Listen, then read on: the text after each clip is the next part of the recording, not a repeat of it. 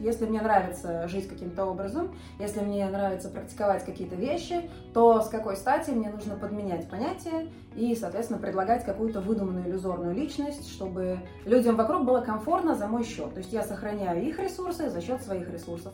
Я не сохраняю. Поэтому все начиналось вот с пирсинга, с проколов, э, с по фану зашивания и каких-то таких вещей. Потому что люди думают, что БДСМ это вот э, очень мало, очень сильно заужено, и не понимают, что это прям целый мир огромный. Если ты мне написал, зная, что я садист, э, очень странно мне написать и сказать, я хочу только куни. Первый он говорит, что я первый раз, он идет с запросом, и в процессе он понимает, что он вообще не готов. Но пока он шел, он был уверен, что ну, он, она прям все готов. Я считаю, что если человеку больше 18 лет, что если у нет психо психиатрических диагнозов подтвержденных, если он не находится под воздействием алкоголя и наркотиков, он должен отдавать себе отчет в том, а, на что он соглашается и что он делает. Были ли у тебя э, в процессе сессии нижние, которые ты понимала, что вот там можно уйти гораздо глубже, чем можешь ты. Потому что человек, который сразу соглаш... соглашается на лютую жесть с абсолютно незнакомым человеком, немного ебубо. Я думаю, что те, кто будет смотреть, у них сейчас вообще разрыв просто случится на слове садизм и э, тебя обвинят во всех там девиациях, э, возможно. А, а, я девиант, здравствуйте. И вряд ли человек, которому нравится резать людей, считает, что он не девиант. Дорогие вы девианты. А, вообще любое насилие, откройте справочники МКБ, ДСМ, и вы узнаете, что если у вас есть влечение к насилию, то вы девиант. Ну, вы не становитесь наравне с обычным нормальным человеком, которому нравится только поливать цветочки во дворе.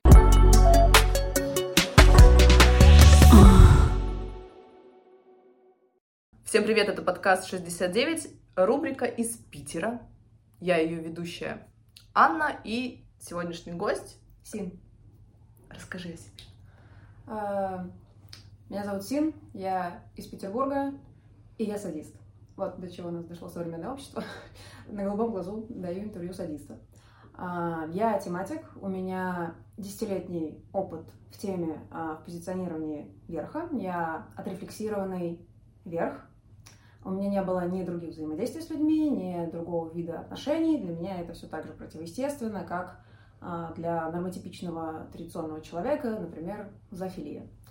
А, сегодня я буду рассказывать про практики бладплея, найфплея, плейпирсинга и около подобные. Жесть. Мама, привет.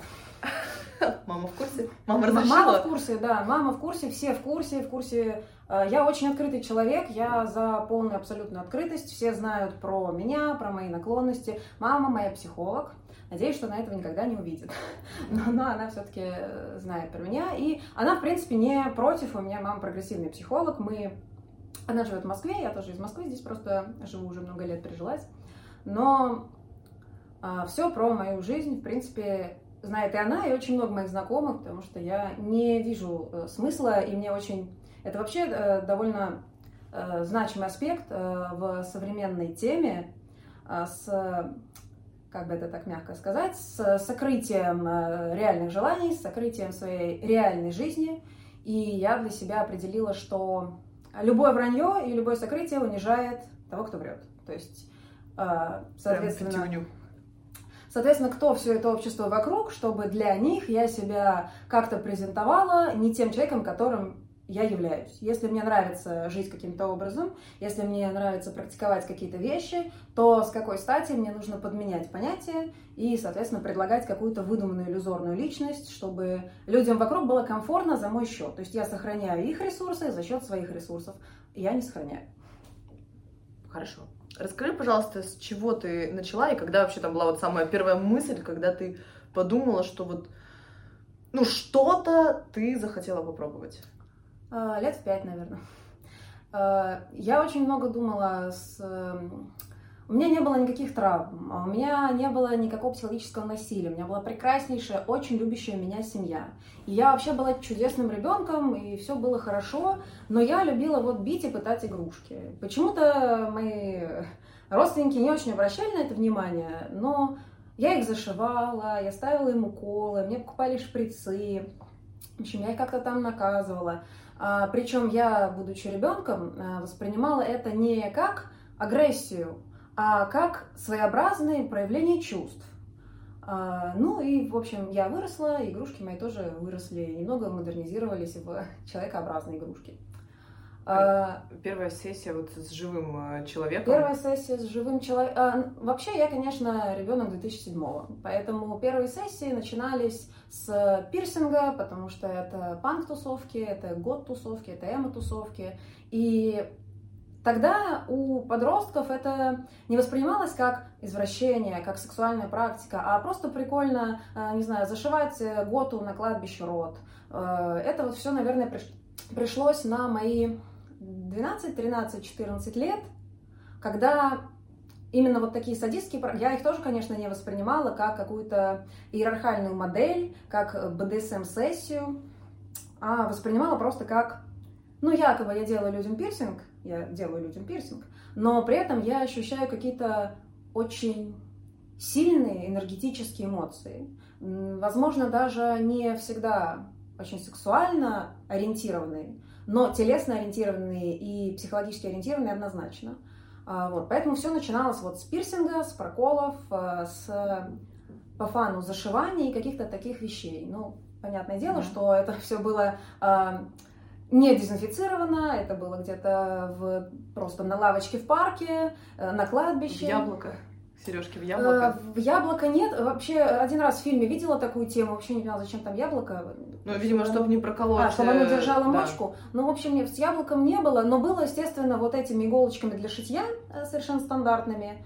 Э, которые еще не подходили по диаметру к сережке, естественно. Нужно и... было еще сережкой дорывать потом. Сережкой дорывать, дезинфицировалась пивом, и э, все живы. Если что, все живы, да. Дезинфицировалась все... пивом. Dезинфицировалась пивом, духами, в общем, 2007 все нормально. Э, это чистая правда, я проверяла, все до сих пор живы. Э, у меня у самой тоже есть какие-то там дырочки с того времени, тоже как-то сам себе что-то прокалывал и не умер тоже, вот я не андет. Угу. А сейчас э, чем ты занимаешься? Вот прям твоя э, специализация. Тематическая? Да. Ну, потому что люди думают, что БДСМ это вот э, очень мало, очень сильно заужено, и не понимают, что это прям целый мир огромный. Вот у тебя, вот у меня своя специализация, у тебя своя. Расскажи, что а... ты делаешь сейчас.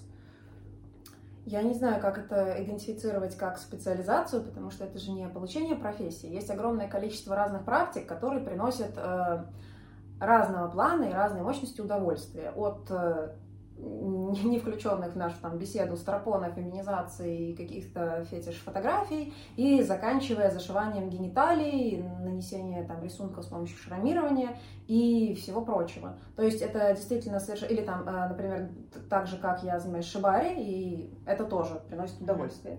Поэтому специализация, как бы можно сказать, я тематик, и как это э, расфокусировать?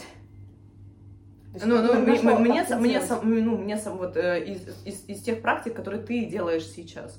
Ну, вдруг кто-то посмотрит и э, захочет. Я делаю все практики. Э, все практики делаю я. Вот я как универсальный солдат. Я все, все, что, все практики, в которые можно внедрить насилие и садизм, я делаю.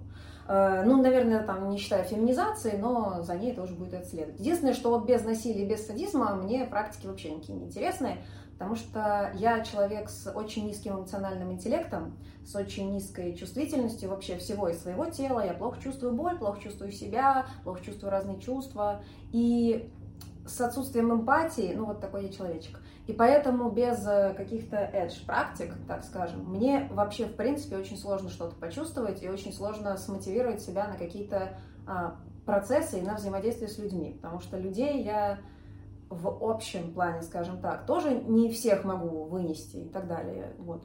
Поэтому мне тоже на взаимодействие с ними надо себя мотивировать. И, соответственно, через практики, как же это так назвать, садизм как-то жутко звучит, э, яркого взаимодействия, скажем так, яркого взаимодействия, да, то у меня получается мотивировать. Или ты имеешь в виду конкретно по вот как раз практикам садизма? А, ну да, то есть если хотела сейчас спросить, есть ли у тебя в отношениях это... Ну, то есть есть какие-то домашние товарищи, а есть товарищи, с которыми ты работаешь. Вот э, это к домашним относится? Ну, это относится... Без этого со мной нет отношений ни у кого.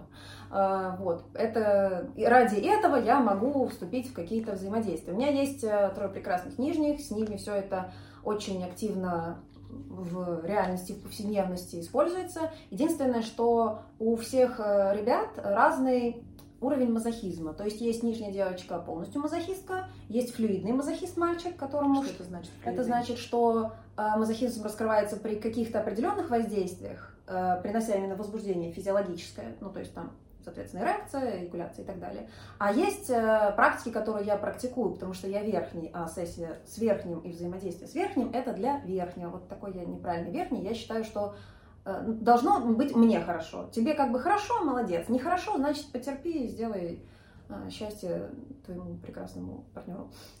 А, вот. Поэтому есть практики, которые они терпят, чтобы просто удовлетворить меня, и есть практики, от которых что-то получают. Например, самая длительная моя связь длится 5 лет, и она с мальчиком, который вообще не мазохист. Ну, практически, там, за исключением каких-то мелочей. При этом у нас 5 лет проходят э, постоянные садистские воздействия на него, потому что это нравится мне.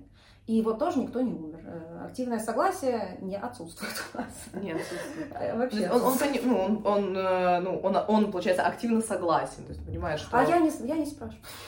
А, вот так, я, я... У нас уже очень, как сказать, с развитием социальных сетей, люди, которые например, где-то видят мой профиль, они видят, что мне нравится. Соответственно, их активное согласие соразмерно их желанию со мной продолжать общаться. Если ты мне написал, зная, что я садист, э, очень странно мне написать и сказать, я хочу только куни. Нет. Боюсь, что тебя может что-то удивить в процессе. Да. Подкожно, да, и с повреждениями. Поэтому читайте профили людей, с которыми вы взаимодействуете. Читайте анкеты Читайте и внимательно, профили. не надо их читать по диагонали, а то случайно выйдете с десятью пирсингами. Ну, вот. Как вы потом на работу пойдете? Неожиданный поворот событий. А, как часто у тебя встречаются люди, которые идут, ну, допустим, он говорит, что я первый раз, он идет с запросом, и в процессе он понимает, что он вообще не готов. Но пока он шел, он был уверен, что ну, он, она прям все готов, и ну, у тебя есть какая-то сито, через которое ты отсеиваешь таких, или ты просто вы я начинаете? Считаю так, что, э, во-первых, небольшая ремарка с тем, что я взаимодействую в основном с ребятами до 35 лет. Э, у меня вообще фетиш на маленьких ребят, то есть это 17, 18 и вот, вот 19, 20, вот такой возраст. А, наверное, самый взрослый был человек вот 35, э, ну вот примерно mm-hmm. такой. Поэтому я, конечно, говорю про сектор маленьких ребят. Не могу точно сказать, что там будет с человеком, которому 50, у которого там какая-то устоявшаяся жизнь. С детьми, конечно, в этом плане, мне кажется, полегче. Про э, мою любимую тему с взятием на себя ответственности за другого человека. Я считаю, что если человеку больше 18 лет, что если у нет психо- психиатрических диагнозов подтвержденных, если он не находится под воздействием алкоголя и наркотиков, он должен отдавать себе отчет в том, а, на что он соглашается и что он делает.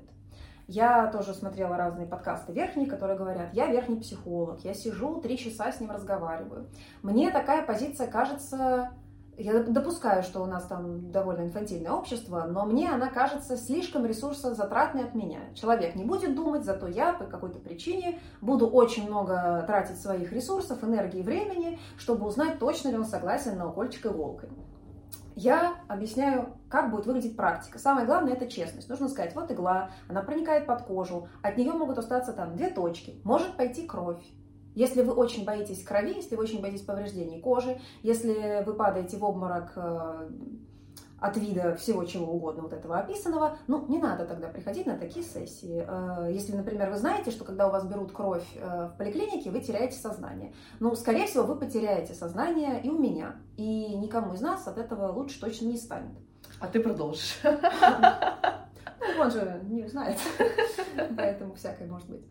А, да, поэтому я говорю, вот будут такие-то процессы, они за собой повлекут соответствующие последствия. Если мы делаем а, разрезы, останется, может остаться шрамик, например. Если это просто какая-то микроцарапинка, шрамик может не остаться. Хотя на самом деле может и остаться, потому что регенерация кожи у всех людей очень-очень разная. И, например, когда вы приходите, нижние ребята, к какому-то мастеру, который говорит, у меня 10 лет опыт и э, не может ничего пойти не так, э, значит, я уверен во всем на 100%, это пиздобол. Надо сказать, э, плюнуть ему в лицо и уйти от него. Дать пощечину. Дать ему пощечину, да, и сказать, ты пидорас. И пойти э, к другому мастеру. Потому что человеческое тело, оно мы сами не можем знать до конца, что может с нами произойти. У нас может случиться обморок просто потому, что, например, у нас недавно немножко понизился гемоглобин в крови, произошла небольшая гипоксия, потому что не поступает достаточное количество кислорода. Мы стрессанули, еще больше нужно организму кислорода, ему не хватает вдвойне, и вы бух в обморок. Я как человек с анемией понимаю, что это может произойти и без э, какого-то глобального стресса. Ну, просто чуть-чуть перенервничали, просто было душно в комнате, вы упали в обморок. Это не мастер-козел. Это особенности индивидуальные вашего организма. Понятное дело, что никто не приходит на сессии с огромным анамнезом э, из поликлиники, не показывает мне медицинскую карту, и я могу работать только с тем, что мне сам человек сказал. От себя я считаю, что мне даже не нужно э, просить от него больше, чем он мне скажет. Я ему предлагаю рассказать, например, когда вы приходите в косметологические клиники, в обычные там, частные поликлиники, вам дают такую бумажку, и там написано, на что у вас аллергия, а, какие у вас хронические заболевания. И если вы везде поставили прочерк, потому что вы долбоеб, и потом с вами что-то случилось, то поликлиника не будет нести за вас ответственность. Она с вами как психолог не работает и не говорит, Вася, а ты точно все указал, а ты понимаешь, что может что-то пойти не так. Вам дается просто сухой листок. Вот за это я, в принципе, люблю всю эстетику медфетиша, потому что это все очень строго, очень дисциплинарно, очень сухо, и без вот этих вот э, э, детских э, перверсированных диалогов, а ты уверен, что у тебя точно нет аллергии? Ну, Вася, если ты не уверен, у тебя случится отек винки, ну ты умрешь, Вася, ну что ж там теперь? Ну вот, выживает умнейший.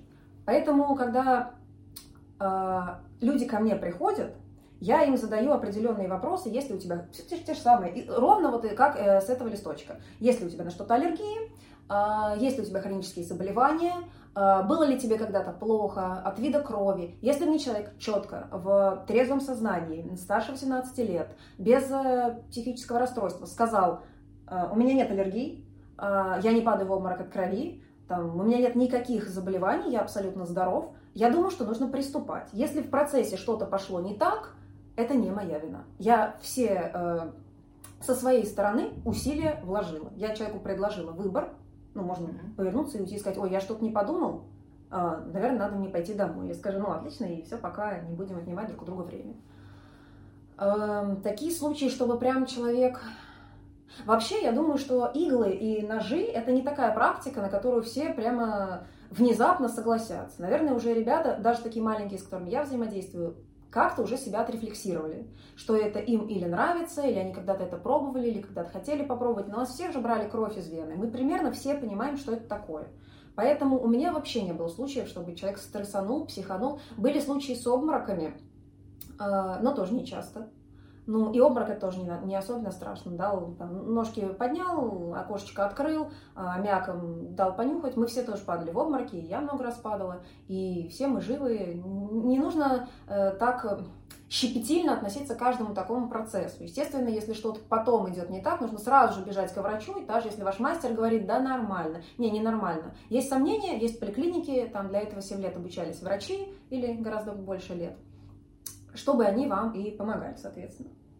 Были ли у тебя э, в процессе сессии нижние, которые ты понимала, что вот там можно уйти гораздо глубже, чем можешь ты? Ну вот, допустим, есть какая-то шкала, и вот ты на уровне 8, а, а нижний оказался на уровне, там, не знаю, 15. Это который предлагает ногу ему отрезать? Ну да, там э, кастрация, ноги отрезать, все Ой, все, кто предлагает кастрацию, на уровне ноль. Это все. Это, если к нему подойти с ножом, он, он превращается в моментально быстро удаляющуюся точку. И ни на какую кастрацию он не согласится. Особенно если вам пишет э, человек, который сразу предлагает кастрацию. Это из серии еще э, мечтаю принять смерть от руки женщины, э, мечтаю иметь эти э, обрубки конечностей. Это ни, ни к чему не приведет.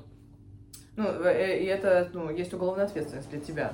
Тут а, как бы даже, если, даже, даже если он подписал... Ничего делать не буду, у меня нет, не, у меня нет, даже если бы теоретически, можно было бы как-то обойти уголовную ответственность. Я не умею отрезать ноги и не буду отрезать ноги, и не хочу отрезать ноги. Вот даже, это, наверное, первоочередно. Не хочу делать кастрацию, отрезать ноги.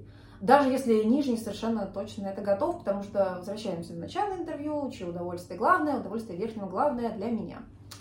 А, какие-то сильные мазы с жестью, наверное, нет, э, потому что я очень четко объясняю нижним, что не надо предлагать то, что мне может не понравиться. Я могу огорчиться, и у нас ничего хорошего не выйдет.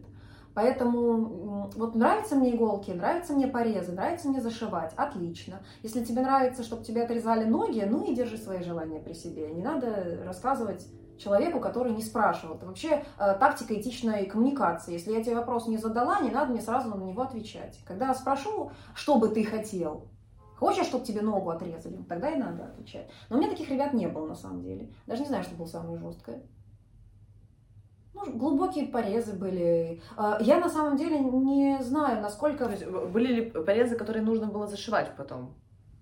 Ну, типа ехать в травмпункт ну, и э, зашивать. Не, не, такого не было. Ну, может, их и надо было зашивать, но мы что-то не зашивали. Как-то оно все uh-huh. само затянулось. Наверное, нет, наверное, такого не было. Ну, со своими нижними ты вза- взаимодействуешь на протяжении там долгого времени. То есть да. это не одноразовое мероприятие, когда он там пришел, иголками Ну, такие тоже есть. Э, я э, вообще делю. Есть разница между... Я же фетиш-фотограф, и есть модели, которые в съемку хотят интегрировать какую-то практику, в которой я разбираюсь. Mm-hmm. Вот это один вариант. Это вот человек, который пришел ко мне не на сессию, а на съемку, но в контексте этой съемки я там в него поставляла иголочки, сделала какой-то красивенький корсетик или вырезала какую-то там мелкую надпись, которая пройдет через там, небольшое время. Э, были ребята, которые приходили на одноразовые сессии. Обычно на жесть, э, наверное, мне кажется, что мне везло, Потому что человек, который сразу соглаш... соглашается на лютую жесть с абсолютно незнакомым человеком, немного ебубо. Uh-huh. И еще неизвестно, что он там выкинет. А, я, конечно, тоже человек немного отбитый, поэтому если мне, если предложить, могу не отказаться. Вот. Но в основном все это было такое в рамках. Ну, просто, может быть, порез чуть-чуть шире. У нас же как э, в России считается, если остались шрамы, то это уже какой-то, какой-то, какой-то трэш.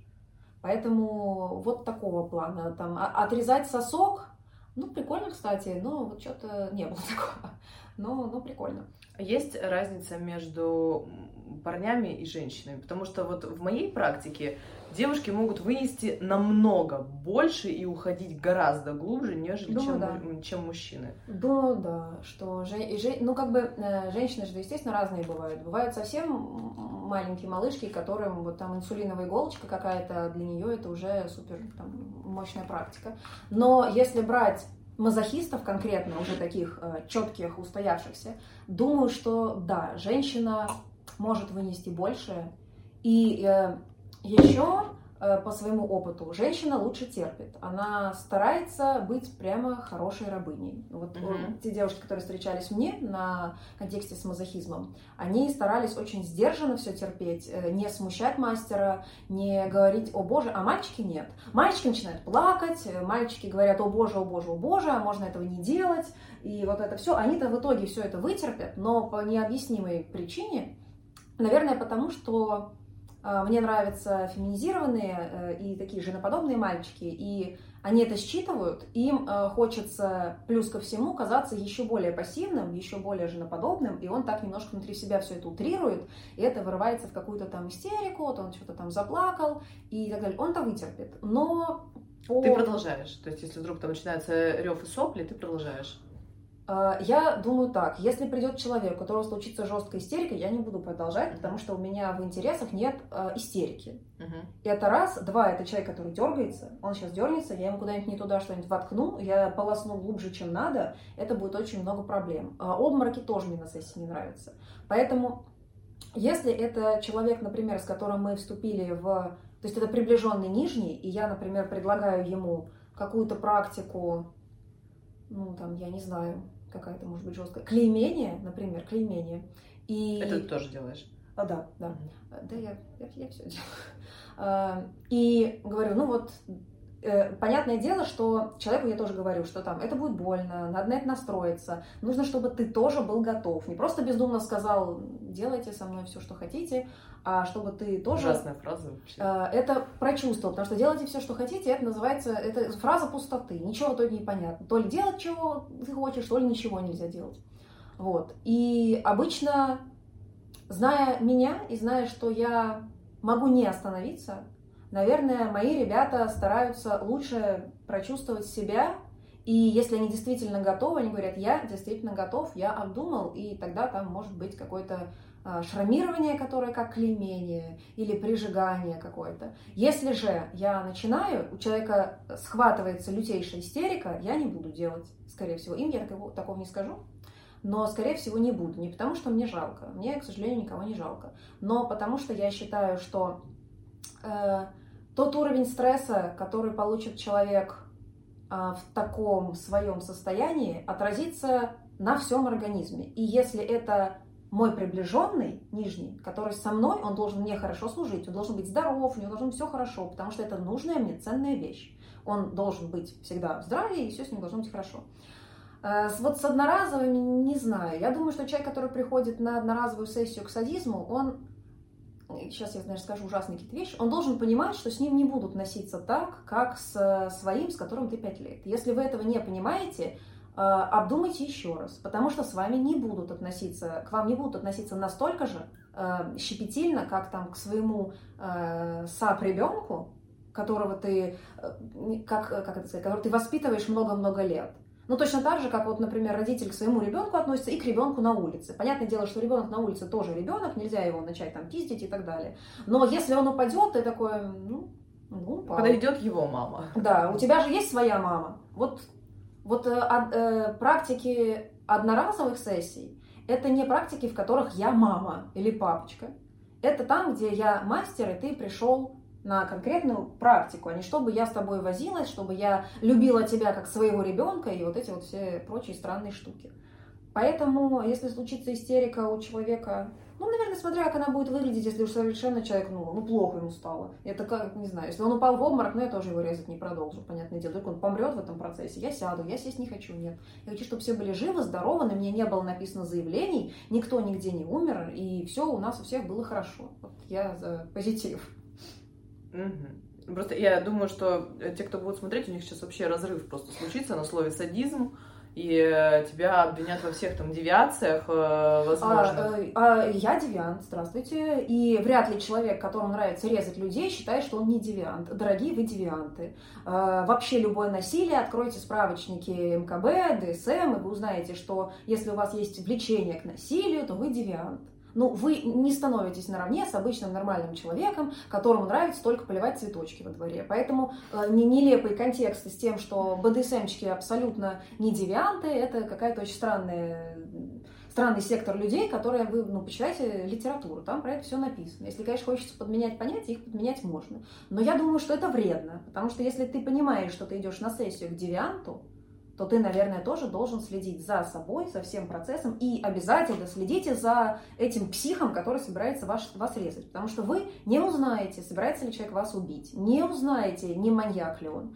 Он вам не расписался кровью, что он только что не вышел из психдиспансера. Ровно так же, как и любой другой человек в нашей стране. У тебя есть какая-то, э, допустим, рекомендация для людей, которые будут смотреть, как выбирать ну, допустим, э, смотрит какая-нибудь э, дама не, не из Питера, которая может прийти к тебе, а из Саратова.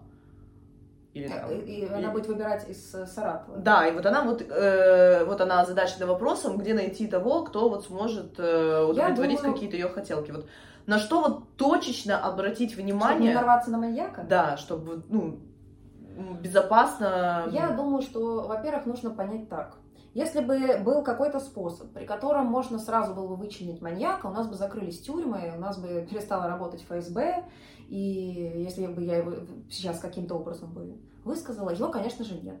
А как вы думаете, все жертвы маньяков э, думали, что они маньяки? Ну, конечно же, они не думали. Если человек настроился, прям вот настроил... Маньяки обычно довольно-таки не тупые, они прям иногда прошаренные. И если этот человек настроился очень четко вас убить, то вряд ли он вам подкинет какие-то маячки, что он прям маньячила и сейчас вам будет отрезать ногу. Поэтому стопроцентной гарантии нет, безусловно. БДСМ это риск. Я думаю, что это должно быть заглавие подкаста. БДСМ это риск. Он риск всегда в две стороны. Например, у меня был случай, когда к верхней девушке пришел а, коммерческой верхней девушке пришел очень прекрасный мальчик-студент, ему был 20 лет, он был похож на ангелочка, все было просто замечательно, а в конце он нанес ей 21 ножевое, и она умерла. Это было в Москве. Вот. А, и все было настолько прекрасно до 21 ножевого, что она вот, э, наверное, очень удивилась, потому что она про этого мальчика рассказывала каким-то своим там знакомым, это была э, довольно известная ситуация. А вот, поэтому... Это была не первая сессия. Это была первая сессия. Это была первая сессия, Это была первая сессия и э, видимо, по обсуждению потом с этим мальчиком, его спрашивали, зачем ты убил. Он сначала говорил, я не знаю, я не знаю, потом сказал, что я пришел, и я думал, что мне будет так хорошо, а обычно же как бывает, э, нижний кончает, и у него может чуть-чуть так переклинить uh-huh. после этого. То есть пока это возбуждение, оно нивелирует всякие эмоции. А когда он кончил, и все это закончилось, он думает, ебать, что вообще произошло. Да. Это что за нахер? Вот. И вот пацан стрессанул и случайно убил женщину, сел там, в общем, на, на очень долго. Всем плохо в этой ситуации. В этой ситуации всем плохо. Поэтому, чтобы вы не стали таким же человеком, который случайно переклин, переклинившись сознанием, убил другого человека и сел в тюрьму на много-много лет, тоже нужно с собой все эти процессы просчитывать. А, так. Есть у тебя какое-то на что ты опираешься вот в процессе разговора, что ты такая, так, э, вот мы обсуждали, допустим, полчаса, и какая-то фраза или, не знаю, там, запятая поставлена не, том, не в том месте, ну, и я такая, типа, э, опа. смотреть, я с точки зрения, э, верхнему вообще, конечно, полегче, потому что вероятность напороться на верхнего маньяка, она все-таки немножечко больше. Потому что люди ёбнутые есть абсолютно во всех отраслях. Есть официанты-маньяки, есть садисты-маньяки и так далее.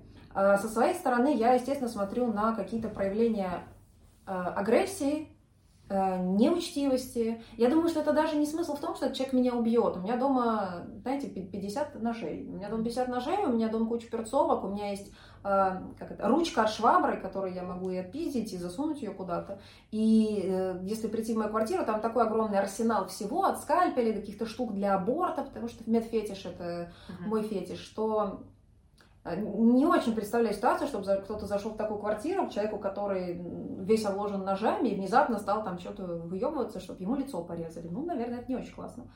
А, с точки зрения просто того, что мы не сойдемся, я считаю, что человек должен, конечно, быть очень учтивым, стараться... Ну, это вообще, это моя боль. Я вообще не понимаю невежливых людей. Вот я очень вежливый человек. Несмотря на то, что я верхний, нижний, диагональный, все должны быть вежливыми. С какой стати какое-то быдло может позволить в каком-то э, диалоге с... Это вообще мой самый главный триггер мой, когда незнакомые люди пишут на «ты». Дорогие товарищи, никому не пишите на «ты», когда вы их не знаете. Люди, которые считают, что это правило интернета, долбоебы. Это правило быдла неразвитого. Не надо показывать, что вы быдло и деревня. Обращайтесь к людям адекватно. Мы все э, незнакомые люди друг к другу должны обращаться вежливо. Мы еще никакого говна друг другу не сделали, непонятно. А также мы не кореша, мы не закорешились. А уж особенно в интернетах. БДСМ теме, когда кто-то пишет «ты классная госпожа». Ну, ну я не знаю. Это, конечно... Меня это тоже возмущает, потому что я, ну, мы, почему ты, у меня всегда вопрос, почему ты считаешь уместным, даже я, а, вот, ведя переписку, обращаюсь всегда на «вы». Всегда. Даже иногда бывает, что у меня не записан номер, либо пишется второго номера, и это человек, которого я уже знаю ну, на протяжении mm-hmm. долгого времени, и он мне пишет там э, «Ань, привет», и я говорю, ну, нет, так нет. не работает, нет. нет. А потом, конечно, он там придет, я, может быть, его увижу, и пока мы сидим, э, разговариваем перед сессией, я так, да, что, но вот этот фильтр всегда только на «вы», но я, в принципе, к людям обращаюсь на «вы». А, и к себе ну, тоже так нельзя. То есть, если вы, и вы, это просто э, такая странная история, если вы в принципе пишете верхнему, то вы всегда должны обратиться на вы. Нет другого варианта. Ну, это невозможно. Если вы хотите, если у вас есть задача попасть, будьте вежливы, учтивы, адекватны, расскажите все, что вы хотите, без дрочь переписки, а просто по пунктам. Вот это, это, это можно, вот то-то, то-то, то нельзя, без каких-то своих слюнявых фантазий, что я хочу вот так и так. Вот пока ты не заплатил, ты свои э, фантазии оставил с собой. Когда ты заплатил, тогда мы уже согласны обсудить. Да, ну, наверное, поэтому вот э, все моменты, которые дискредитируют нижнего как нижнего, конечно, на них надо обращать внимание. Я допускаю, что бывают очень социально неловкие ребята. Они э, такие сами по себе, и некоторые люди делают э, недостаточно учтивые вещи не потому, что они мразоты, абьюзеры, токсики и хотят вас прямо унизить, а потому что их родители занимались не зная какой херней, но абсолютно не объяснили детям, как вообще надо общаться. И я понимаю, что если, например, мне этот человек а, очень прям вот интересен, и это такой маленький какой-то, не знаю, там 18-летний ребенок, которого я возьму э, в работу. В работу, да, и я ему постепенно объясню, потому что мальчик, вот с которым э, у меня связь 5 лет, он тоже был, он, конечно, супер-супер вежливый, но есть очень много социальных моментов в его жизни, которые 5 лет назад были просто на нулевом уровне, как будто он вообще прилетел с другой планеты, такой, ты не знаешь, как вот с людьми общаться, что надо говорить, вот, и я э, в это готова была вкладывать, потому что, ну, мне было понятно, что по общему контексту, этот человек мне потом пригодится. А одноразовый человек мне пригодится на полтора часа, если у нас какая-то, да, сессия не личностная, а просто вот мы какие-то практики практикуем, то мы друг другу на полтора часа, и я никого в оборот брать не буду, я не буду никого делать своим проектом, не буду никому помогать социализироваться, ты должен все это сделать до меня. Это вообще странно, потому что если ты хочешь что-то получить от человека, а нижний, он как бы хочет что-то получить от верхнего, то совершенно непонятно, зачем нужно сразу себя так э, к плинтусу приблизить. Мне непонятно. Обратившись на «ты», сказать там, э, на, на вопрос «расскажи о себе», а что именно? А задавайте вопросы. Ну, немножко подготовься, не знаю, накидай там себе в заметках в телефончике в своем, что ты, кто ты и так далее, чтобы постоянно не терроризировать верхних людей, не отнимать у них время. Бесплатно, к тому же аргумент.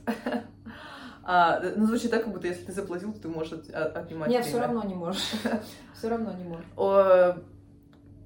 Есть ли у тебя товарищи, которые вот, э, ну, есть э, тема как э, в режиме сессии, то есть вот полтора часа вы встретились и разбежались, ты дверь закрыла и забыла. А те, которые вот на протяжении долгого времени и, допустим, каждый день это какие-то ты контролируешь, что он должен кушать. Ну вот все мои приближенные это ЛС, то есть э, я слежу за всей их жизнью, у них нет э, возможности мне отка... ну, отказать вообще нельзя верхним, это понятное дело. Но да, там очень жесткая иерархия, очень жесткий контроль всего. И да, мне э, в личных связях, безусловно, мне так комфортно, потому что ну, потому что мне, мне кажется, это оптимально. Когда ты взаимодействуешь с человеком, любое, когда ты взаимодействуешь с человеком часто, и когда ты живешь с человеком, любым, даже не тематическим, любое его действие сказывается на тебе. Если он внезапно где-то напился, его избили, он не пришел домой, а там все собирались, не знаю, поужинать, ну, условные какие-то штуки, э, все это взаимосвязано. А, вот, поэтому с, со своими, да, с сессионными, ну, соответственно, на время сессии. Э, рассказ, как бы брать контроль другого человека – это очень-очень сложно, очень дорого. Если, дорогие товарищи нижние, вам кажется, что ваша ценная, а скажем прямо, совершенно обычная и не очень интересная жизнь кому-то просто э, дохуя нужна, она никому не нужна. Никому не хочется просто так супер много своих ресурсов и энергии вкладывать. А покушали ли вы? А как вы оделись? Это нужно заплатить э, как опекуну огромные деньги. Вообще посмотрите, сколько стоят вот эти вот сиделки какие-то и так далее. А потом думайте, что вы... Умножьте на 4. Да, умножьте на 4, потому что вы, скорее всего, ориентируетесь еще к очень красивой сиделке которая еще должна вместо своей жизни заниматься вашей жизнью. Так вот, это очень сложная работа, очень тяжелая работа. Это как взять себе огромного ребенка. Я отказываюсь от таких историй, это мне не интересно. То, что у меня да. есть моя жизнь, которая мне интересна, мне там нравится, и контролировать чужую жизнь я не хочу. Мне, ну, я знаю э, людей, которые это практикуют, и это мне интересно об этом поговорить, просто как это, ну, как это происходит. Но себя я не представляю. Мне не интересно вести долгие переписки, не интересно, что он ел, что пил и какие трусы он наденет, мне тоже все равно. А, поэтому контролировать эти моменты для меня м-м, нет. Ты взрослый мальчик, сам разберешься, что покушать и что надеть. Но но многие практикуют, и многим интересно, и многие хотят этого контроля, вот постоянного, поэтому я даже не могу представить, какую сумму мне можно предложить, ну, окей, ладно, сумму я там, допустим, миллион в месяц, но мне через этот месяц станет очень э, нудно, скучно и постоянная переписка. Просто у меня есть дама, у которой был такой нижний, и это каждые 15 минут телефон, это жуткий контроль. Я думаю, блин, ты... А он с ней жил? А... Или это был сессионный как Нет, это, это был... Э, ну, у нее не было постоянного, с кем она жила. То есть ага. он как-то, он как бы домашний, это такой приходящий, уходящий.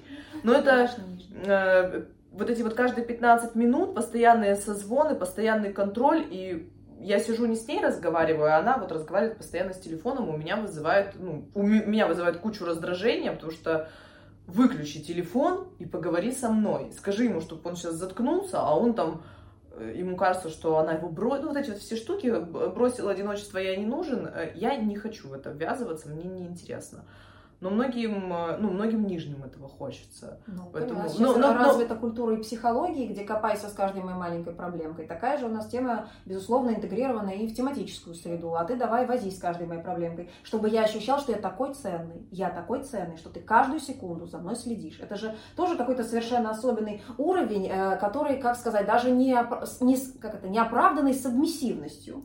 Я таким э, товарищам, их там было, не знаю, две-три штуки, говорю, что, малыш, тебе не ко мне, тебе сначала к психологу, мы это все вот психологом психотерапиемся, обрабатываем, а потом ко мне приходим. Потому что я, ну, я не психолог, у меня нет нужного образования, я не понимаю, что с этим делать, и мне неинтересно.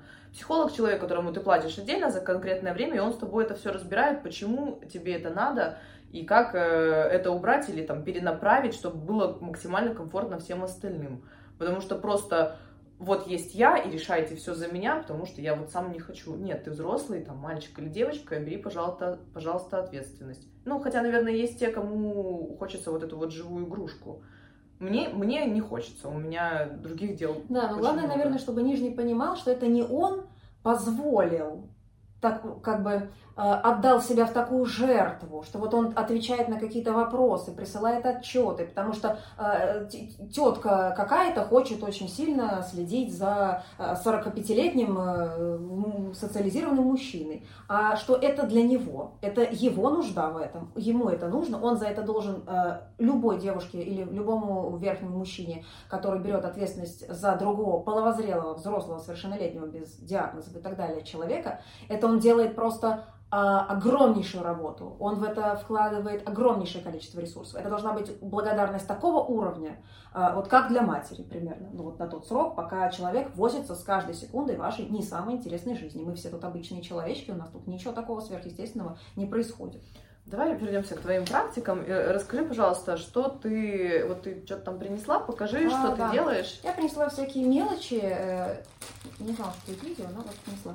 В общем, я принесла иголочки, в основном, здрасте, вот они такие, а, которым я пользуюсь. Такая у них крышечка. Вот такая у них крышечка. Смотрите, какие красивенькие. Да, мне нравятся черно-розовые, потому что 2007. Вот. Иголочки различаются по маркировке. Э, есть, в общем, гель-шкала, вот тут э, буковка G. Мы не будем э, особенно про это углубляться, потому что если вы откроете любой, например, медицинский сайт, где можно купить иголочки, то там все будет очень четенько написано, и вам не надо стоять и как странный наркоман просить у бабушки в аптеке мне только черные иголки. Потому что бабушка будет смеяться над вами. А, там будет все прописано, какая у них длина, в среднем там 40 миллиметров, а, какая у них ширина. И все остальное, э, для начала, конечно, чем э, меньше э, диаметр иголочки, тем меньше больно будет вашему нижнему товарищу. Ну, в общем, все это совершенно логичные штуки. Какие-то конкретные вопросы, чтобы я... А вот мы можем вот это, то, что я себе оставила, поспрашивать. Так, что у меня... Момент. А, шрамы останутся или нет. Я ведь могу быть в браке или просто скрывать от близких свои желания. От иголок вряд ли останутся шрамы. Если очень толстую вставить, могут остаться точки. Но я сильно сомневаюсь, что ваша вторая половина настолько помнит все ваши трещинки, что вот какую-то там точечку где-то увидит. Ну а если, допустим, ты делала корсет, и это, ну вот, фотография а, Шрамы и следы – это разные вещи. Следы останутся а, от любых иголок. Веро... То есть, э, надо сказать так, Здесь высокая вероятность, что останутся следы. Может повести, и могут где-то где следы не остаться, Или, а, сейчас что расскажу интересное вам, друзья, возможно, даже принесла. Вот. Есть супер гениальные штуки. Это акупунктурные иголки. От них не остается вообще ничего. У них э, диаметр просто малюсенький, просто вообще малюсенький, прималюсенький. Они вот 0,3 на 30 миллиметров. Их можно вставлять в лицо, в, в короче, везде. Если вам э, очень хочется, но очень страшно, вы ищете акупунктурные иголочки. Видно вам что-нибудь? Видно. Вот. И про них сейчас чуть-чуть тоже расскажу. У них, э, если у обычных иголочек срез идет э, вот такой скошенный, то у этих вообще нет среза, они как иголочки для шитья. Поэтому они труднее заходят, и если вдруг вы собираетесь их покупать, их надо вот так вкручивать. Там есть такая пружинка, и вы вот так чуть-чуть ее вкручиваете, и оно в человека входит. В общем, это очень не больно, потому что это просто для детей. А, это не оставляет вообще никаких следов. Э, рот, э, гениталии, лицо, ну, в общем, все, что вы хотите, все можно попробовать. Кровь э, может быть, естественно, если вы в какую-то многососудистую зону все это вставите, ну, например, в губы, да, может быть кровь. Но может не быть. У меня, например, было по-разному. А одному нижнему я вставляла, вообще никакой крови не было в рот, вот в губы. А второму вставляла, и было много крови. Вот. Поэтому... Товарищу, которому ты недавно зашивала рот, это было ими сделано.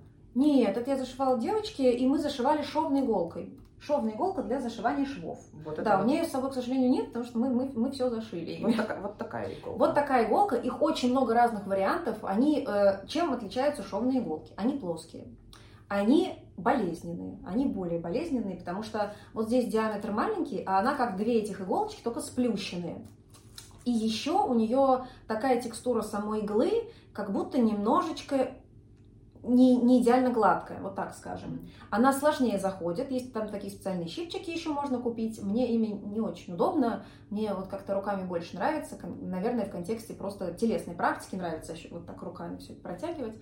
А, вот, от них следы остались пока, пока не зажили. Но это недавно совсем было. Я думаю, что э, если делать девушке, например, и делать по кромке губ, то она просто покрасит помадой и все. Mm-hmm. И еще существуют тональники. Молодые люди, вы не становитесь пидорасами, когда пользуетесь тональниками. Пользуйтесь, пожалуйста, тональниками. Вот. И если вдруг э, вы мальчик, и вам что-то там зашили на лице, у вас остались точечки, ну, чуть-чуть тональничком прикрыли, да и все. Я не думаю, что кто-то упадет в ваше лицо и будет это рассматривать. Там маленькие будут такие точечки. От акупунктуры не останется ничего.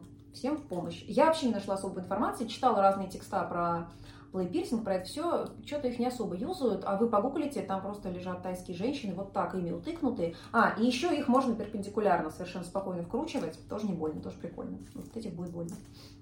А шармирование? Ну, когда ты режешь, у тебя скальпель, нож, У меня чем? есть все. Значит, у меня есть, это мой походный наборчик. Я даже не, не специально подготовилась. И здесь, например, есть вот такой э, миленький канцелярский ножичек. Вот. Его можно брать с собой и делать что-то, например, э, в общественных местах. Но это, если вас, конечно, не загребут в полицию. Вот. Э, я бы посоветовала начинающим начинать с вот такого. Если вам кажется почему-то, что от канцелярского ножа вы умрете от э, сепсиса, вы не умрете от сепсиса. Говорю как человек, вот всех, всех режу, все нормально. Просто обрабатываете, все правильно, все будет хорошо. Э, в чем его преимущество? Он при приложении очень маленького количества силы и при отсутствии опыта делает маленькие, неглубокие, но порезики. Например, если вы работаете скальпелем, со скальпелями есть разные вещи, э, то есть есть разные сложности. Есть такие одноразовые скальпели, они очень тоненькие и более-менее напоминают. А есть хардкорные скальпели, полноценные, разные там медицинские, есть старинные всякие скальпели. У них в чем фишка? Чтобы вы сделали порез, на него надо надавить. Ежели вы не режете людей каждый день, скорее всего, вы не знаете, как приложить силу настолько, чтобы вашего человека не надо было вести в травмпункт и зашивать его там. Потому что скальпель делается так. Если вы э, едва касаясь им пытаетесь порезать, у вас вообще ничего не получится. Никакого там особенного следа, ни вообще ничего не будет. Для того, чтобы он полоснул, надо надавить. Вот здесь не надо надавить. Здесь вы можете взять и вот так чуть-чуть царапать, расцарапывать. Э, например, расцарапывание тоже очень э, приятное и приносит ощущение, когда вы делаете маленький разрез. А, особенно для нижних, которые... Э, вот у меня как раз мальчик, когда я делала глубокий порез, все время падал в обморок. И, ну, ну, невозможно делать глубокие порезы, человек все падает и падает в обморок. И мы делаем так, вот я делаю маленький порез, он его не боится. И дальше, соответственно, я вот так расцарапываю, и порезик тоже, соответственно, размасштабируется в разные стороны, но при этом человек в обморок не падает. Поэтому вот это хорошая штука. А, вообще подходят любые ножи. Любые ножи, ну не грязные, естественно, и, и, и так далее. Про стерильность тоже сейчас чуть-чуть попозже расскажем. Я использовала все ножи, которые могли быть. Не все мне нравятся. Я думаю, что это каждый должен проверять ну, самостоятельно на своем человеке и смотреть, что приносит больше удовольствия. Как таковых правил, которые... Мне вот кажется, что люди будут нас смотреть и будут ждать каких-то правил, которые скажут, вот должен быть только такой нож. Да, любой может быть нож. Ну, не грязный. Любой не грязный нож, который вам нравится.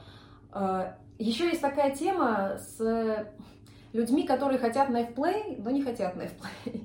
Это когда они берут нож, натирают его воском, прорезают им несколько раз свечу, и он получается нож в руке, но он ничего не режет. И можно им там типа мастурбировать, что-то там соски себе трогать.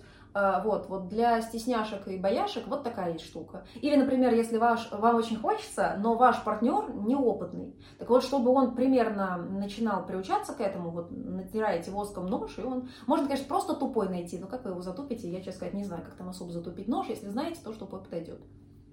Или даже, например, у меня были практики с тупым ножом, который я засовывала в анус. Вот, все живы. Подождите, все в порядке, ничего страшного. Там расширяете и чуть-чуть засовываете. В общем, нам всем нравилось, все было нормально. Но нож был, правда, тупой.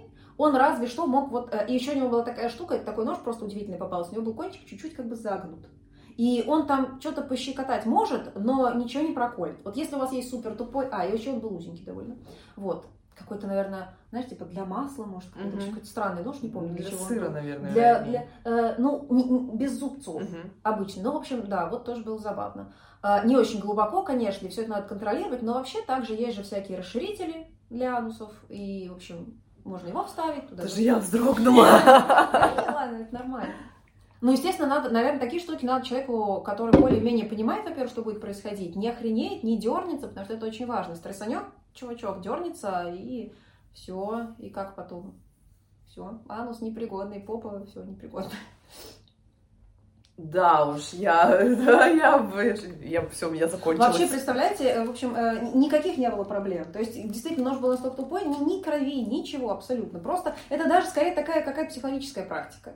Поэтому с тупыми ножами можно, в принципе... А можешь ли ты в процессе просто, ну, а, а, отложить нож, ну, когда вот там а, в игры рядом с анусом? Ага. Потому что человек не может проконтролировать и взять, там, не знаю, пластиковый да, я могу. Ну, просто но... вот, вот, этот, вот этот вот момент, как бы он не видит что, то есть если что-то достало у тебя вот это, то оно на самом деле... Ну, я э... могу, конечно, но просто мне же тогда не, не весело будет. Может, ему будет весело, а мне не будет весело. Поэтому я так не делала. С пластиковыми ножами вообще, кстати, никогда не задумывалась. Но мне кажется, ими тоже можно что-то там задеть. Э, тупой нож, это его, в принципе-то, можно затупить. Если какие-то там мужчины знают, как затупить нож, пишите в комментариях. Мы потом будем ванну совсем засовывать по вашим советам. Да, меня что дыхание перехватило. Расскажи, пожалуйста, про дезинфекцию, потому что есть э, куча мифов и историй, и люди думают, что вот иголкой ткнула, и все там, нога отвалилась. Ох, а, люди, конечно, так думают, потому что они не изучали проблему. И, с одной стороны, это как, когда ты к врачу приходишь, задаешь ему дебильные вопросы, и он на тебя злится и думает, да не берите в голову, да что вы мне задаете эти вопросы, потому что а, он-то все знает, и для него эта проблема как бы кристальная и открытая. Значит, э, начнем издалека. Все мы с вами однажды царапались, резались, э, укалывались, э, и никто не умер. Ну, если кто-то умер, печально, конечно, но в основном мы никто не умерли. Недавно я вот ездила на заброшку с нижним мальчиком, и мы там порезали стеклом на заброшке, и все живы. Ну, вот так вот. А что мы там могли сделать? У нас там даже особо антисептиков не оказалось. Поэтому мы водичкой что-то там помыли, и уже дома все более-менее Да, ну, в общем, э, вот такого контекста. А, поэтому э, бояться, что от вхождения в ваше тело иглы вы сразу же поедете с сепсисом в больницу, это глупо. Э, надо собой проговаривать э, честно и открыто. Мы все резались, никто из нас не умер. Вряд ли, когда вы поцарапаетесь на улице, вы сразу же бежите за 90% спиртом, полностью протираете себя всего, вы даже можете не заметить этого. Поэтому все не настолько страшно. Вообще человеческий организм очень выносливый. Обычно все БДСМ блогеры, как это называется, э, которые говорят на эту тему, они почему-то напускают жутчайшего страха и мне кажется, для того, чтобы вот, ну, как бы, как будто он какие-то особенные такие знания имеет, владеет какой-то такой страшной информацией, как маг на горе, и вот он говорит, ни в коем случае. В общем, особенно удивительная штука про то, что иглу нужно вставлять только срезом вверх. Ну вот, мне интересно, кто вставил не срезом вверх? Вот что у вас произошло? Потому что ничего не произойдет. Понятное дело, что врач в поликлинике и то не всегда, но, наверное, старается. Хотя я вот помню, что вот не, не всегда они даже в поликлинике делают. А, поэтому, в принципе, ничего страшного не случится. По дезинфекции. А, спирт э, люблю я. Есть спиртовые салфетки. Это дорожный набор, который вот берешь такую салфетку, я могу даже ее открыть, но могу показать. Да, все знают, как это. Да, есть мелкие, короче говоря, салфетки, вот такие малюсенькие, а есть побольше салфетки. Вообще есть какие только не есть. Там 70% э, спирта. Еще есть антисептики. Благодаря коронавирусу у нас общество очень сильно э, увеличило поток антисептиков везде. Я вообще фанат антисептиков. Я так люблю все дезинфицировать, я хочу дезинфицировать весь мир. Вот мне очень-очень нравится, я радуюсь, я их накупила миллиард штук, и все им дезинфицирую вокруг, всех бы людей бы не побрызгала. А, если вас смущают э, антисептики в магазине Dixie, хотя если там написано 70% спирт, ну, вообще есть вероятность, что там 70% спирт, но если вы им не доверяете, э, точно так же в медицинских магазинах э, смотрите, там у меня вот сейчас с собой обычный, которым я руки пшикаю на улице, там 73 даже процента спирта. Вот. Он все дезинфицирует. Можно, конечно, купить еще прям какой-то жесткий, еще более страшный спирт. Но вот я не знаю, у меня есть из Украины э, баночки. А вот в России я не знаю сейчас продают. Все, все нормально, товарищи. В России все есть, все хорошо. Вот. А, что еще, какие есть э, варианты? Я читала про какую дезинфекцию йодом. Для меня это какой-то трэш-угар. Я ничего не поняла, зачем они йодом натирают да, людей. Как, как зеленка. Это для прикола, мне кажется, потому что есть спирт, он очень удобен. Если вам... Подожди, йодом а, перед или после? Да там все время. Я не знаю, просто я, я специально... Ну, еще... это вот как врачи, когда... Правда, я не знаю, в чем смысл, но, наверное, я могу спросить. А, перед операцией, то есть вот это поле операционное, а, обрабатывается. Да, но вообще обычно йод нельзя на открытые раны, поэтому что они... Нет, нет, нет, перед, перед, перед, перед э, йодом и только потом разрезы. Ну, в общем, разные люди делают по-разному. Мне что-то йод не нравится, он еще прольется от него все, в общем. Это, это сложно, не надо усложнять жизнь, не надо. Есть легкие пути. Есть еще хлоргексидин, которому, опять же, если вы не доверяете, то тогда спирт. Лучше спирта, ну, вы вряд ли что найдете. Если какие-то инновационные средства есть, тоже пишите в комментариях. Ну, а вот эти вот медицинские штуки, которые там специальные... Хирургические антисептики, да. да, у меня был хирургический антисептик, классная штука, э, тоже можно. Все, что медицинское, все, что вот связано именно, все, что вы купили в аптеке, в медсалоне, не в секшопе, не в магазине Дикси, это все не в подпольной аптеке, в, в адекватных местах, все, что вы купили, скорее всего, подойдет. Э, вот ну, читайте состав, если там вообще непонятные вам слова, и вы не имеете там медицинского образования, там нет ни спирта, ни ничего, и какие-то просто буковки, то, возможно, вы покупаете, не знаю, лубрикант. Не надо тогда это покупать. Э, Все-таки нужно со страсткой к этому подходить. Э, в принципе, вот что еще. Как ты утилизируешь все это? Ой, как я... У, у игл есть колпачки. Э, интернет пестрит предложениями все это в какие-то супер страшные контейнеры складывать, закапывать на пустыре в ночь на Иван Купала, но я как-то не хочу этого делать. У иголочки есть э, колпачки, засовывайте туда иголочку и аккуратно в пакетик выбрасывайте. Если на помойке странные люди их сами достали и себя укололи, тоже не ваши проблемы. Мы не берем ответственность за зрелых, адекватных людей а себя ты как-то перчатки, я не знаю, там свои руки обрабатываешь каким-то образом? И, конечно, все, все везде обрабатывается, все поверхности э, обрабатываются всеми антисептиками, всеми спиртовыми свойствами. Насчет э, перчаток э, смотря они для чего. Перчаткой вы можете точно так же почесать себе пятку, и она уже грязная. Это нужно понимать, что перчатка, она от грязи не спасает. Она спасает от вас от там, возможности, вы вдруг где-то поцарапались, поконтактировали с человеком, у которого может быть заражена кровь, это отдельно я еще скажу, и она может быть э, преградой. Но если вы укололись иголкой, ну, все. Потому что перчатка это не не знаю, это не, не стекло, которое от пули не разбивается. Это просто перчатка. Это как... Не броня. Вообще не броня, абсолютно. Для фетишизма черные перчатки тоже я люблю, но это все прикольно. Э, не спасет она в общей сложности, конечно же, никого. Спасет только ваша ответственность, которую вы как мастер и отдельно вы как нижний, каждый берете на себя. Потому что... Анализы. Анализы, дорогие товарищи.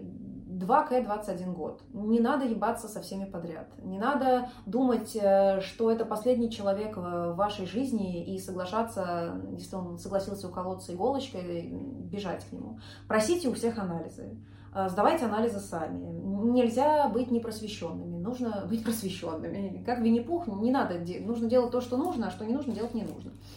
Поэтому вот это, я считаю, это основная безопасность. Это главнее, чем протирать все спиртом. Если вы уверены Ты в себе... Ты перед просишь анализы? Если я, это, да. ну, ну вообще это нормально, ну да, ну да. Если я взаимодействую с кровью, ну да. Если это как, какой-то контекст а, Э, я еще очень люблю врачей, у них всегда есть анализы. У меня прям фетиш на нижних врачей. Ой, врачи вообще на все согласны. Если вам нужны хардкорные отбитые люди, ищите вот в медвузах. Там вообще такие, такие красавчики, молодцы. Вот, с ними тоже удобно, их всегда сами проверяют еще там. Вот не надо лишний раз в хеликсы какие-то ходить. Э, в основном, да, потому что нужно понимать, один раз ты уколол какого-то захожанца, и потом всю жизнь лечишься или вообще умер. Ну, это настолько несоразмерный риск. Это все э, как бы со стороны кажется и такой ерундой. Ну, какие-то анализы. Ну, кто сейчас вообще болеет, э, ними, действительно. Ни, никто ими не болеет. Но на самом деле вы ставите крест на огромных перспективах комфортной счастливой жизни. Поэтому и у верхних, и у нижних, у всех спрашивайте анализы. Это вам всем очень поможет. И уже потом все вот это дезинфицировать. Анализы первоочередно. Угу. Так, что там у нас еще что? Там еще нас про оргазм. А, про оргазм, подождите. Так, как... сколько, сколько можно находиться в этом э, состоянии? Ну вот прям вот, вот уже в процессе. А, в состоянии э, вну, внутрительных иголок? Ну да. Ну 20 минут точно можно находиться. Думаю, что и больше можно находиться. А, раз... а есть у тебя у самой какой-то стоп? Ну, когда ты такая так, типа... Да когда ну, мне надоело, я не знаю, меня э, интереса два часа просто смотреть на человека с иголкой нету. Это, наверное, ему прикольно, как нижнему, который, да, там, если еще иголочки эти как-то перетянуты, как-то стянуты, он там какие-то ощущения испытывает, а я-то вообще их испытываю, в принципе, когда я только прокалываю. Поэтому у меня такие долгоиграющие практики со мной не, не срабатывают. 40 минут, я думаю, что можно точно находиться. Ну, давайте прикинем. Э, вот есть пирсинг, он находится очень много лет во мне. Uh-huh. Это примерно то же самое. Если вы оставите иголку на 2 часа, ну, там, там повышается вероятность гематом. То есть это не смертельно, а вот те, кто всего боятся э, всяких этих следов, синячков, да, там повышается уже вероятность гематомы обычно. Э, в остальном нет. Э, так же, как, например, э, практика с зашиванием рта. Если зашить рот и сидеть с этим очень долго, то потом будет очень больно вынимать ниточки, потому что там уже начинает скапливаться всяческая лимфа, в общем, все это начинает чуть подсыхать, и просто будет больно. Страшного тоже ничего нет. У нас у всех проколоты ушки, и это пример того, как некоторый предмет в отверстии в теле очень долго сохраняется, а мы все при этом живы. Поэтому тут надо смотреть по своим ощущениям, по ощущениям партнера. Возможно ли достичь оргазма без стимуляции? То есть вот э, без стимуляции ну, гениталий, а только от э, самой игры. Я думаю, что это вряд ли будет полностью на 100% зависеть от мастера и от того, в какую точку Нет, ну были ли у тебя такие э, низы, которые прям, ну, девочки или мальчики, просто как оргазм, не как э, вот это space состояние, когда прям очень хорошо, Именно это весь физиологическая такая эякуляция, да, да, да, да, просто вставил иголку и он кончил, у меня не было. Я такого не могу вспомнить, чтобы это было прямо непосредственно закончилось эякуляцией как контекст очень э, быстрого приближения оргазма, угу. например, если хоть э, какое-то дополнительное воздействие есть, такое, конечно, было. Например, особенно э, иглы в сосках очень сильно стимулируют угу. скорейший оргазм у мальчиков, у, у девочек вот по-разному. Э, девочки тоже, наверное, полноценно от игл не кончали. Ну, это, в принципе, люди без стимуляции, если у них не полюции, им не 14 лет, это довольно сложно. А, ну, чтобы вообще вот он сидел, ты ему воткнул, он кончил, ну, не знаю, у меня, у меня не было. Угу. Так, что там еще было написано? Так, насколько долго можно, насколько это безопасно, можно же нерв задеть. А, ну, Да, ну, это, это я вообще как человек, который еще в 2007 начитался про пирсинг, что всем прокололи, лицо, лицо перекосило, все, в общем, после этого умерли, и всякие страшные штуки про это. Я еще тогда стрессовала, но, в общем, что-то, оказывается, ничего особо не заденешь. Надо это, мне кажется, надо глубоко- наловчиться. Вот это надо специально хотеть задеть нерв, как-то просчитать. Э, по- Подтягивайте кожу и под нее вставляете. Не надо очень далеко глубоко уходить. Если это ваши первые практики, то где вот кожа лучше оттягивается, там ее и прокалывайте. Если у вас человек немножечко э, мягенький, ну, пухленький, то тогда нужна техника и шитья. То есть вы, э, чтобы не задевать жировой слой, чтобы не было больно, чтобы вообще было не страшно, то вы вставляете иголочку, потом поднимаете ее наверх к коже, как бы в обход, вот полукругом таким, и вот так ее выводите. Вот так. И тогда ничего не заденете. В принципе, что, э, я не знаю, я прокалывала губы, там, гениталии, ничего ни разу страшного не было. Самое страшное, что может быть, это вы можете проткнуть вену, и у вас пойдет кровь, и все. Вы не умрете, у вас не откажет рука. Просто, э, вообще, это практикуется, э, особенно тем, кому нравится много крови, вполне протыкается вена, никто после этого не умирает, ничего страшного. Но здесь будет синяк, здесь будет большой синяк, это нужно иметь в виду. Ну, не здесь, а где вы проткнули вену. Ну, лимфузлы не надо прокалывать, ну, наверное. Ну, кто будет их прокалывать, не знаю. С грудью у девочек тоже надо быть осторожным, не надо э, херачить страшные огромные иглы там внутрь груди, потому что грудь это вообще такой сложный орган у женщин, и с ним надо быть, конечно, поосторожнее. Мужчин... А, тестикулы я насквозь прокалывала, вот, может, это кому-то кажется жесткой Подожди, практикой. само яичко? Да, да, да. Вот, это очень больно, э, если вас это интересует. Вот, э, на это, согла... как это сказать, не то, что соглашались, а могли это дотерпеть до конца очень мало человек. Никто не умер, яичко там не лопнуло, можно его еще прификсировать. Обычно советуют как-то прификсировать, чтобы оно было стабильно. Вот, и тогда можно прокалывать. Если вы черный масс, как это, не знаю, сейчас фигурирует такое определение, в общем, если вы хардкорный мазохист, то это не смертельно. Не смертельно я даже. Ну, вот лимфатический узел, наверное, плохо прокалывать, а вот все остальное в организме, мне кажется, вполне нормально. Нужно смотреть. Естественно, все, все это с опытом. И плюс, у нас э, развитый интернет. Э, читайте статьи. Э, хотите развиваться в этом, читайте статьи по медицине. Смотрите, не, не слушайте просто блогеров, которые что-то рассказали. Очень большое количество именно медицинских сайтов, меди- э, как это, медикоориентированных сайтов, где вся информация очень подробно. Это же огромный простор для творчества, чтобы узнать, как колоть, куда колоть, какие где э, процессы происходят в организме. Это можно себя увлечь на года, на года, на года. Мгм. Так, что еще? Что еще спрашивали? Насколько это болезненно? Хотя вопрос, наверное, глупый. Наверное, это делается для того, чтобы испытать боль. Лучше спросить про ощущения, что я испытываю в моменте, что я испытаю в моменте. Это какая-то другая боль, наверное. Э, Это, может, человек про ножи спрашивал, потому что, ну, мы все сдавали кровь, это такая боль. Если вы вспомните, как вам делали уколы или брали кровь из вены, боль примерно такая же.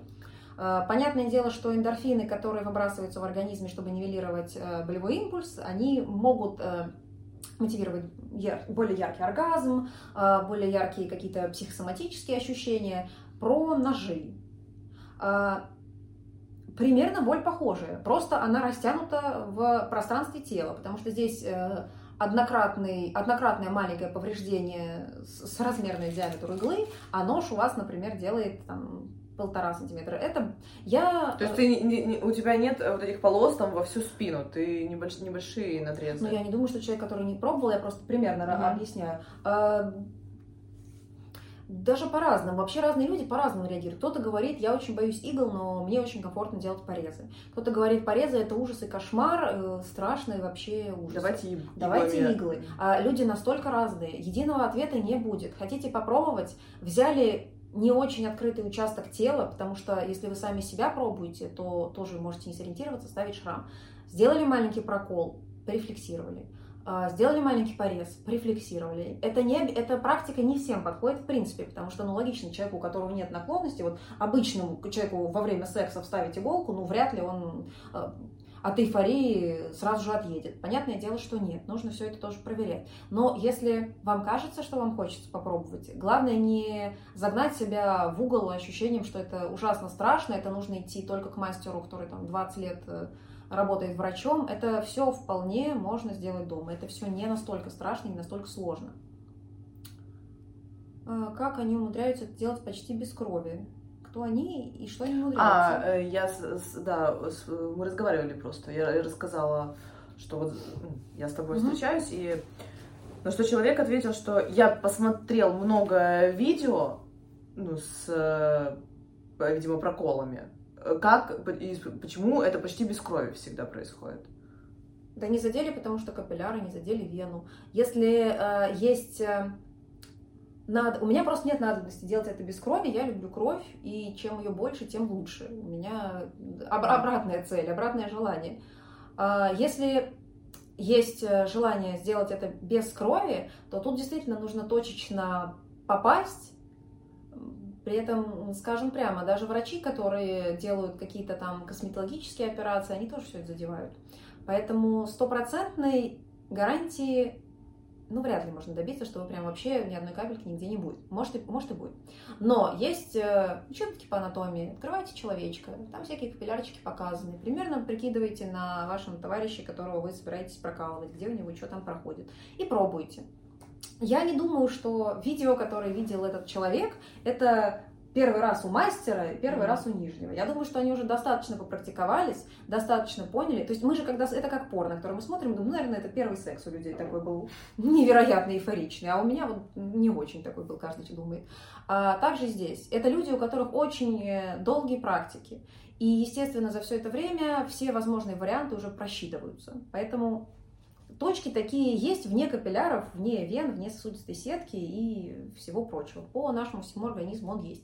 Ну, то есть, условно говоря, если, например, э, очень близко к коже постараться проколоть вот здесь, э, а что они имели в виду? Что, что не потекла струя крови? Угу. Она вообще не часто течет. Она вообще течет не часто. Точечки там останутся кровяные в любом случае, потому что мы все из крови, если что. А, струя крови вообще течет не очень редко. То есть я, например, вообще на это не обращаю внимания. Например, я делаю корсет из там, не знаю, 20 игл, и из двух мест будет течь кровь, а из 18 не будет течь кровь. Вот. А для меня это плохо.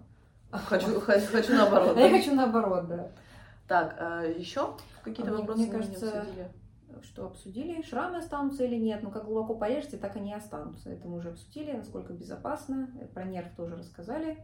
И насколько ну, например, укал... А, и с чем эту практику можно сложить? Ну, например, укалывание, фистинг или порка. Я от фонтана эмоций не отключусь. Наверное, уже это больше от моего организма зависит, но все же.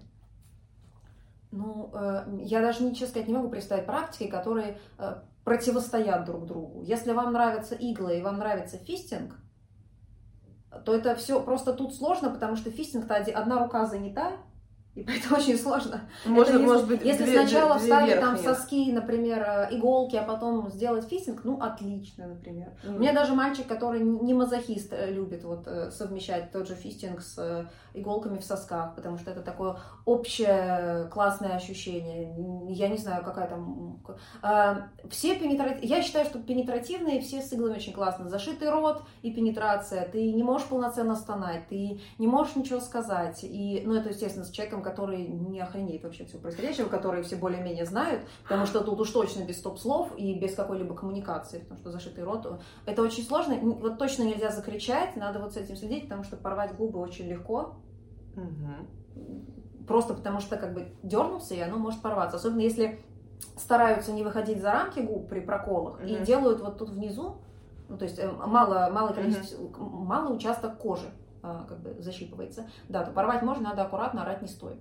А для всех пенетраций, я думаю, что это даже классно, это даже, это даже лучше, чем просто, это у нас э, в российском комьюнити все очень отделяют тему и секс, э, вот это вечное противостояние, что ты просто вот иголками должен проколоть и уйти, а иначе ты не тру, ты там, не знаю, кингстер какой-то отвратительный, который еще ебаться захотел в БДСМе. Ну, это да, с домашними, с домашними это понятно. Ну, то есть это человек, с которым у тебя отношения, и вы там что-то практикуете, ну, это же не происходит просто на сессии, типа, вот к тебе зашел чувак первый раз на полтора часа, и ты такая, о, у, у, понеслась. Не, а он что, дебил? Он же читал, что мне нравится. Он, он на что тогда пришел? Не почему может происходить. Если э, с, а, как это сказать, сессионными ребятами я вообще не люблю взаимодействовать, э, как это сказать, с гениталиями, потому что это мне чужой человек, сам свой член трогай. А, вот, поэтому...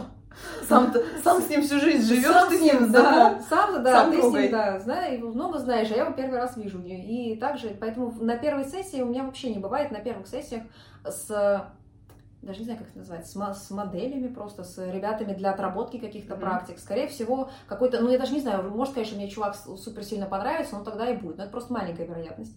А в остальном, если человек умеет читать, и он прочитал, что мне нравятся иглы и фистинг, условно, он должен предполагать, что они могут совместиться. Если не было а, обсуждено, я не знаю, что там у человека геморрой в последней стадии, ему ничего нельзя засовывать, потому что он э, сейчас же после этого поедет на реанимобиле, то логично предполагать, что если он приходит к человеку, которому нравятся две практики, эти две практики можно, может, могут, бу- могут быть совместимы.